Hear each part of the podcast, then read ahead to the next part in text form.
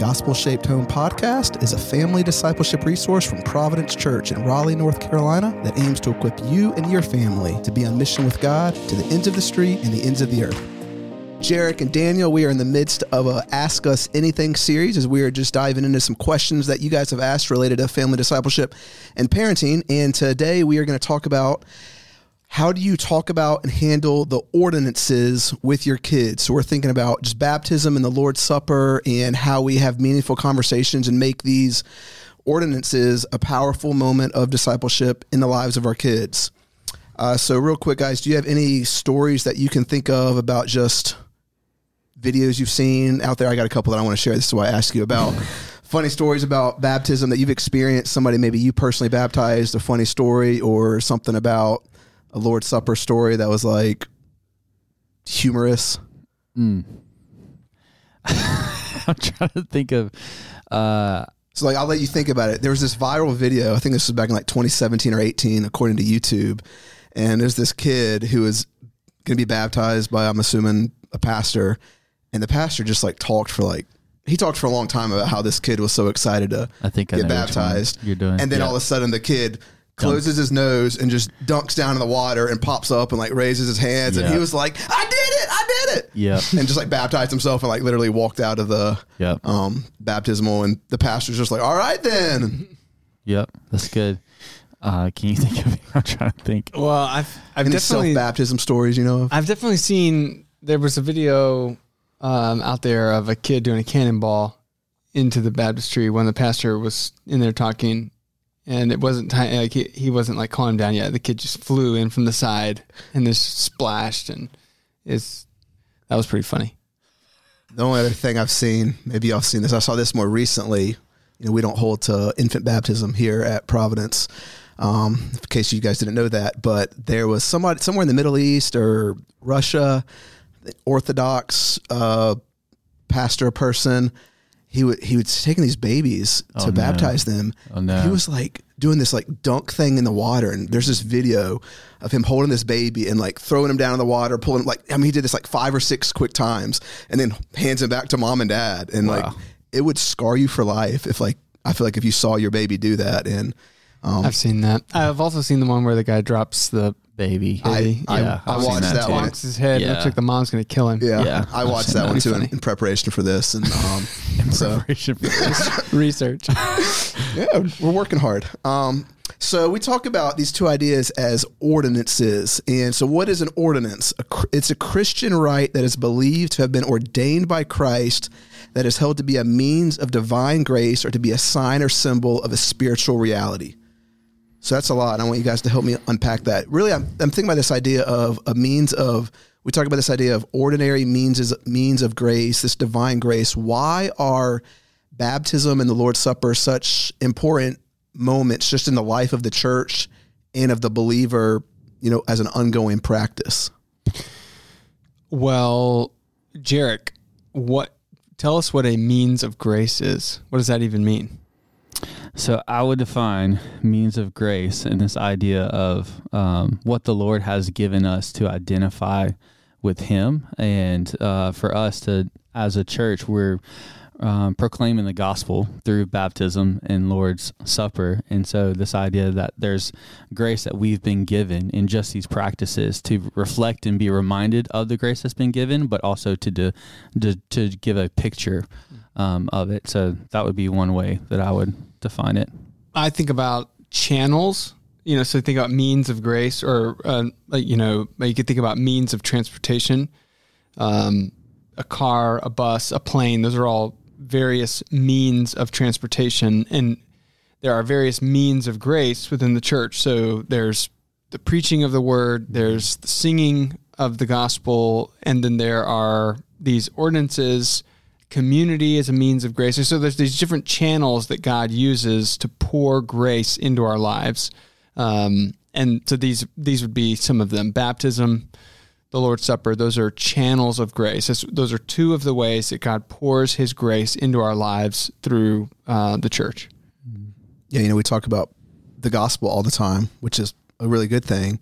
And so when we preach the Bible, we're preaching the gospel, then we sing not just you know make us feel good and prepare us for worship, but we want to sing the gospel. Yeah. And a lot of times we think of these ordinances as ways to display the gospel. Mm-hmm. This gospel is you know this good news of Jesus' death and resurrection, and I think this is especially important for for our kids to think about and to help teach them is that what does it mean? What is this good news? I can't see this. You know, Jesus is not you know walking among us any longer. Like, and so baptism and Lord's Supper are ways to visually depict and display and declare this is what good news looks like. And baptism is a picture of that. And the Lord's Supper is a picture of that. So we're going to think a little bit about just some things thinking about baptism. You know, what does it look like to talk about baptism with your kids? And, you know, one caveat I would mention is, you know, there's going to be people on two sides of this conversation. You have kids who you're longing to be baptized, and then you have other people, you have maybe you have your kids have already been baptized. And, you know, one of the important things about this idea of ordinary means is of grace is that even for believers who have been baptized and been walking with Jesus for years, baptism is such an important picture and an important part of the church because every time we see baptisms, it's a picture for us to be reminded of what Jesus is doing, that he's still saving people, and that we see that we can identify with other people because we've been there too. And it's just like the Lord's Supper, it's an ongoing reminder of the fact that we've been saved, that we've been brought from death to life and that we've identified with Christ just like these other people are. So even if your kids have already gone through that practice, baptism can still be an important part to remind them like, hey, we're going to see people get baptized and here's why. This is why we do this as a church family because it's not just about your own individual faith. We'll talk about that a little bit with this idea of the Lord's Supper. And so we want to just regularly be reminding our kids of why these two ordinances are important means of grace and on an ongoing basis, whether you've been baptized or not a couple quick things I'd say, and then I have some questions for you guys to think about assessing like when, why, how, what baptism is. You know, one of the big things is, you know, we baptize those as, you know, we practice in this idea of believers' baptism, those who have professed faith in Christ. And so we want our kids to believe in Jesus. And one of the number one ways we get our kids, one of the one things we can do as parents to help our kids believe in Jesus, you know, by God's grace, depending on his spirit, is that man, just to share the gospel with your kids every day. Like, you know, these, we talk a lot like we don't want to have this one off conversation and say, hey, here's who Jesus is. Like, now do you want to get baptized? We just want to regularly be saying it over and over and over again, both in these planned and unplanned moments of discipleship, is sharing the gospel with your kids every day. One other thing that the Lord's kind of convicted me of is just praying for my kids' salvation every day. And one thing, one of the ways I do that is normally in our family worship time is, you know, with whatever we're talking about that day, in, in, in that Bible story or whatever, you know, scripture memory we're trying to do is then, you know, we pray at the end of that time. And I literally pray that God would save my kids like right there in front of them. And one of the things I'm hoping that my kids start picking up is they hear me pray that. And at some point, Lord willing, it clicks to them that daddy doesn't think that they're just like automatically a Christian and that they're automatically following Jesus, but it's something that they need to make a profession of faith and decide to do and to follow Jesus and me praying for them over and over again, I am, you know, praying. My prayer is that those prayers are helping them have more interest and a desire to to follow this Jesus and to believe in this gospel. And so I want to I want my urgency to be in what I am declaring to them and doing these things, not the urgency in making them decide something, you know, not press, pressuring them into doing something one of the really hard things about this, and this is one of my questions for you guys, is you know we we can teach our kids all the things about this is who Jesus is, this is what the Bible says, this is what you're supposed to believe, this is the prayer you're supposed to pray. We can give them all the knowledge and truths that are needed in order to assume that faith is there. How is it that you distinguish between knowledge and faith? Right. So saving faith is more than just being able to repeat all the right answers that you know you've learned in, in Sunday school or you know you've learned from mommy mommy and daddy telling you.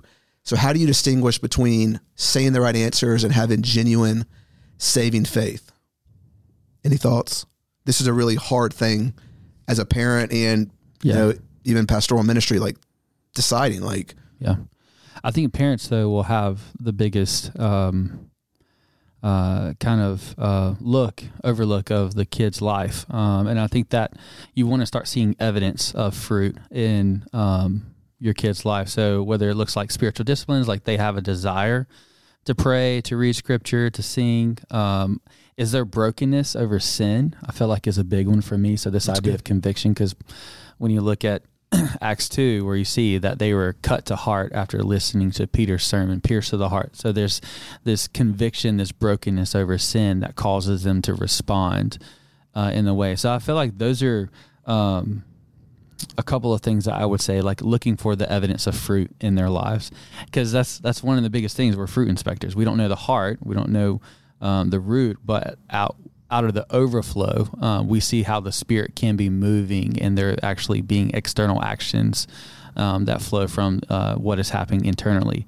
Um, and I would also say, like making sure, like you said, like there's it, there is this articulation of saying exactly what the gospel is. This is what baptism is. This is what the Lord's Supper. But there also should be a joy when you respond in the way that you describe it, and um, just an overall gratitude and thankfulness. I think those are things that you look for as a parent, and it's harder for us as pastors if we're not spending as much time. But parents, I feel like will get an overview. It's not that they're uh, you know they're not going to be perfect. There's still signs of maturity and growth that you'll see in being patient, but at the same time, overall, you see this like becoming more like Christ and this evidence of fruit. Like I said, I I think that's really helpful, and I think this is really the key um, of the whole issue. You know, you're trying to decide or trying to discern when is it right for my child to be baptized. Um, you know, and we, we, talk. I think we talk about this regularly. Uh, you know, among us, and because we're we're having these conversations. Um, but just the idea that you know my th- there is a a confession right or an assent to knowledge that I believe these certain things to be true. Um, and, and that can be a good test of faith for someone who's coming to Christ as an adult. So if I've got a 25 year old that I've shared the gospel with and I've said, Jesus is the Son of God who took on flesh, lived a sinless life. He died on the cross. He was raised from the dead three days later, and now he's ascended into heaven. If that 25 year old looks at me and says, I believe that's true, that's a pretty good indication of saving faith because that's that's not normal that to believe that. That takes saving grace. Like that's god has opened his eyes. He has seen this to be true. Even though it's totally supernatural he believes it's right. Well that that's a lot of evidence you know and so if you compare that to my 6 or 7 year old if you would ask my you know when they were that age my 5 or 6 7 year old if they believe those things are true, they would have said yes. And the reason they would have said yes is because their dad and mom have been telling them that that's true their whole life. So all that really means it, it it's still important for them to know that and believe it. It just means that it's not as good an indicator as it is for the 25 year old who's hearing the gospel for the first time. Yeah. It's not that it's unimportant. It is important. It's just it's you're looking for more than that. Okay, that's great that you believe that. It's great that you believe Jesus was the Son of God. It's great that you believed He was raised from the dead. So, uh, but what I want to begin to see in my child's life is, like Jarek's saying, some fruit. And I think it's really important what you said at the end there that you have to understand that the fruit of salvation in a 10 year old is going to look different than the fruit of salvation in a 30 year old. And so, there's there's so many different factors in terms of just maturity and age and life experience that you're looking for signs of grace. And it doesn't mean oh my kid is you know he's uh, done a 180 and he's totally different than any other 10 year old in the whole world. You're, you're just you're looking for, but you're looking for those signs of grace the signs of the spirit's movement which would be you know hints of conviction. Um, does it mean my son's going to run to me every time he does something wrong no, but it, it means sometimes he will. Sometimes he's going to be weighted down by the conviction of the Spirit, and he's going to come to me and say, "Dad, I think I really messed up." You know that that's a, that'd be huge if he did that. And so you don't want to overlook those things. Those are the kind of indicators you're looking for. I've heard two questions to kind of think through about this: is what has Christ done for you? That's being very objective. Can you articulate these things? And then the other question: What has Christ done in you?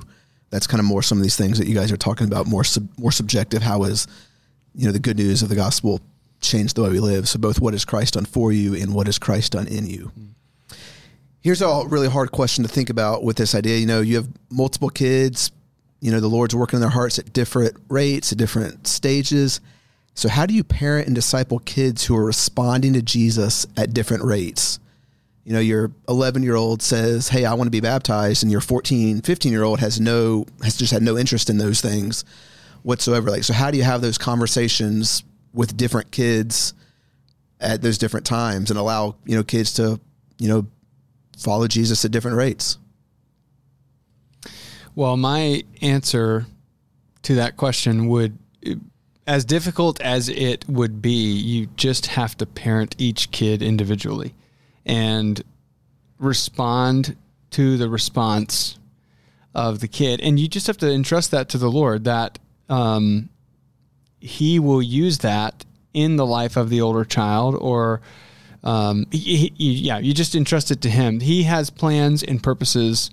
Uh, he's doing things at his own rate in each heart. And so you move with what the Spirit is doing and respond to that and try to shepherd through it. And and even believing that it even if it creates some sort of um, tension or heartache in the older child you just got to trust that the lord's going to use that. That's that's another tool in his hand that he can use to raise questions cause them to examine their own heart and lord willing open their eyes to the gospel. That'd be my answer. Yeah i I think that ownership of the faith and highlighting that for each individual, I think is key. Um, because like there's going to be different stages of like even like not just spiritually that uh, an older child is going to be able to do this versus the younger child's not. I feel like there's other times in their lives that they'll also see like a withholding from this while the other one can participate in that. And I think it's just helping them to discern and spe- specifically that it is the ownership of their own faith like there is evidence that the parents are looking at and like Daniel said having a individual conversation with each of them. But I think it's also helping you know you're not wanting to pressure or allow this to become a cultural thing where you're just doing it to do it but you're actually allowing them to discern and articulate themselves of like hey this is why I'm actually doing this. Uh, so I'm actually curious what you will say because uh, in thinking about families who do I feel like for us just having uh, an infant, but seeing the dynamics of having those conversations between each one is, is I think is cool. I was just going to say what you guys said. So, um, I think the only thing I think about with this is, you know, you have to remind yourself as a parent, like it is not your job to save your kids. Like that is something that we are utterly powerless to do.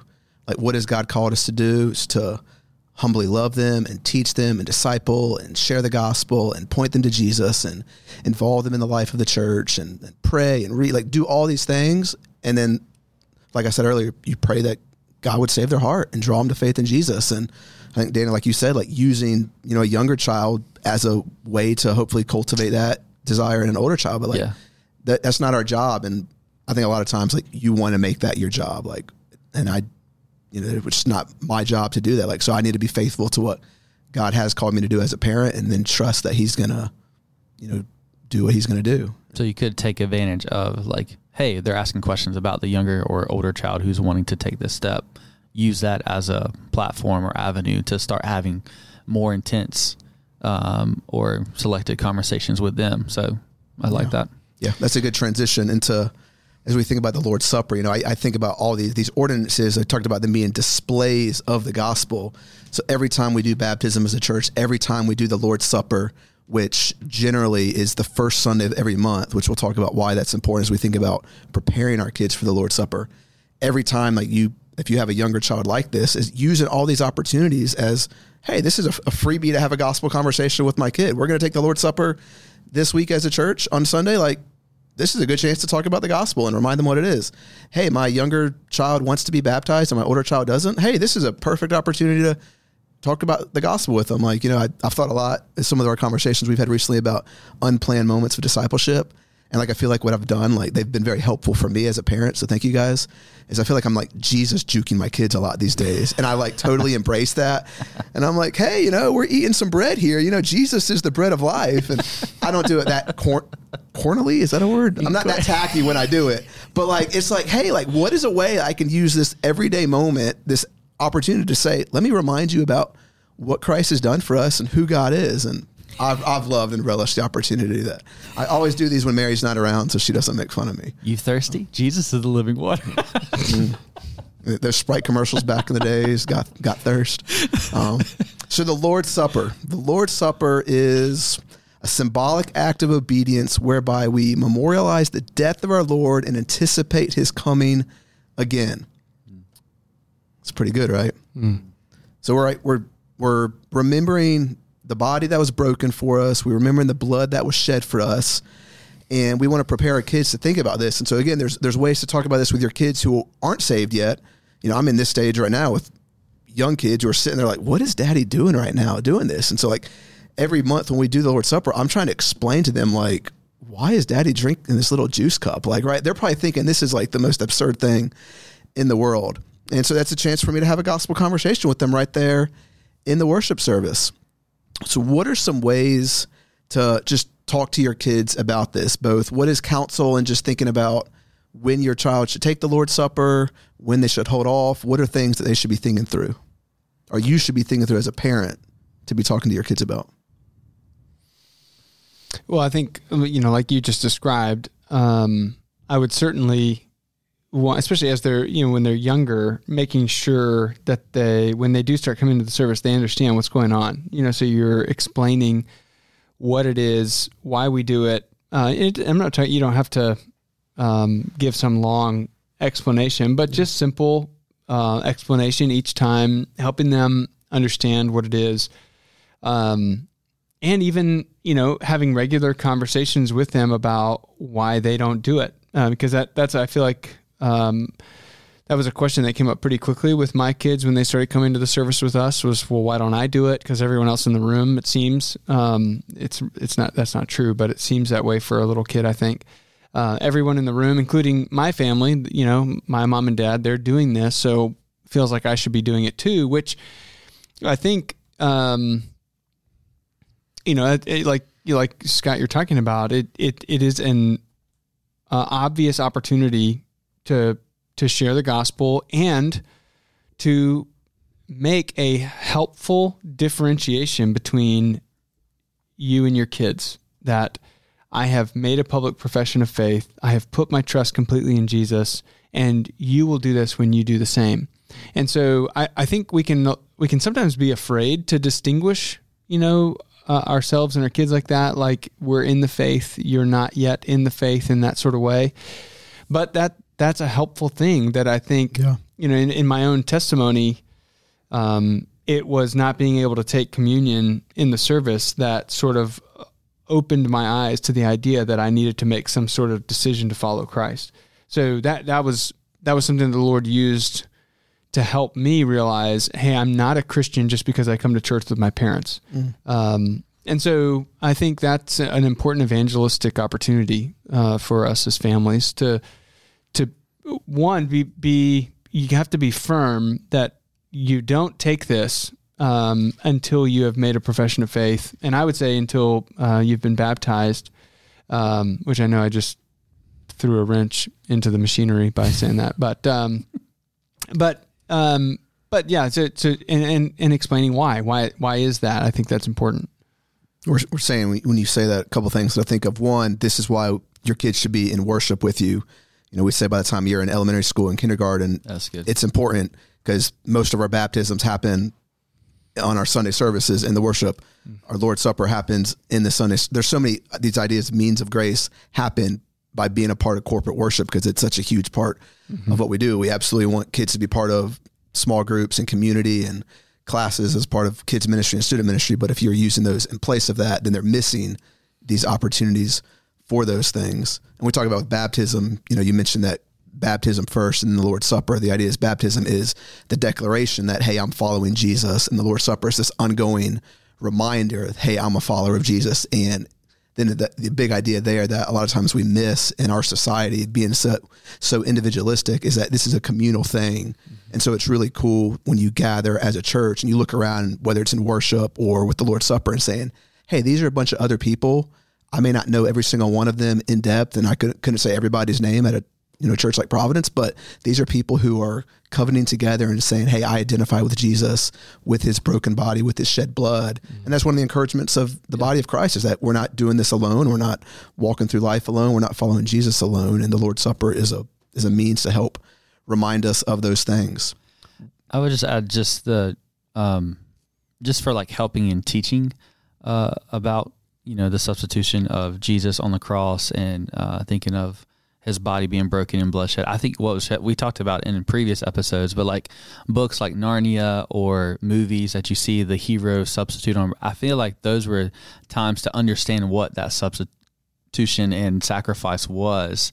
Actually, gave imagery. Like when you read the Passover in Exodus, when you think of uh, the blood being poured over the doorposts and uh, uh, the death angel passing over. Like it, those are imagery that is given even in scripture to connect for us, like Old Covenant, New Covenant, to have a, a better, deeper understanding um, of Jesus' life and death and resurrection.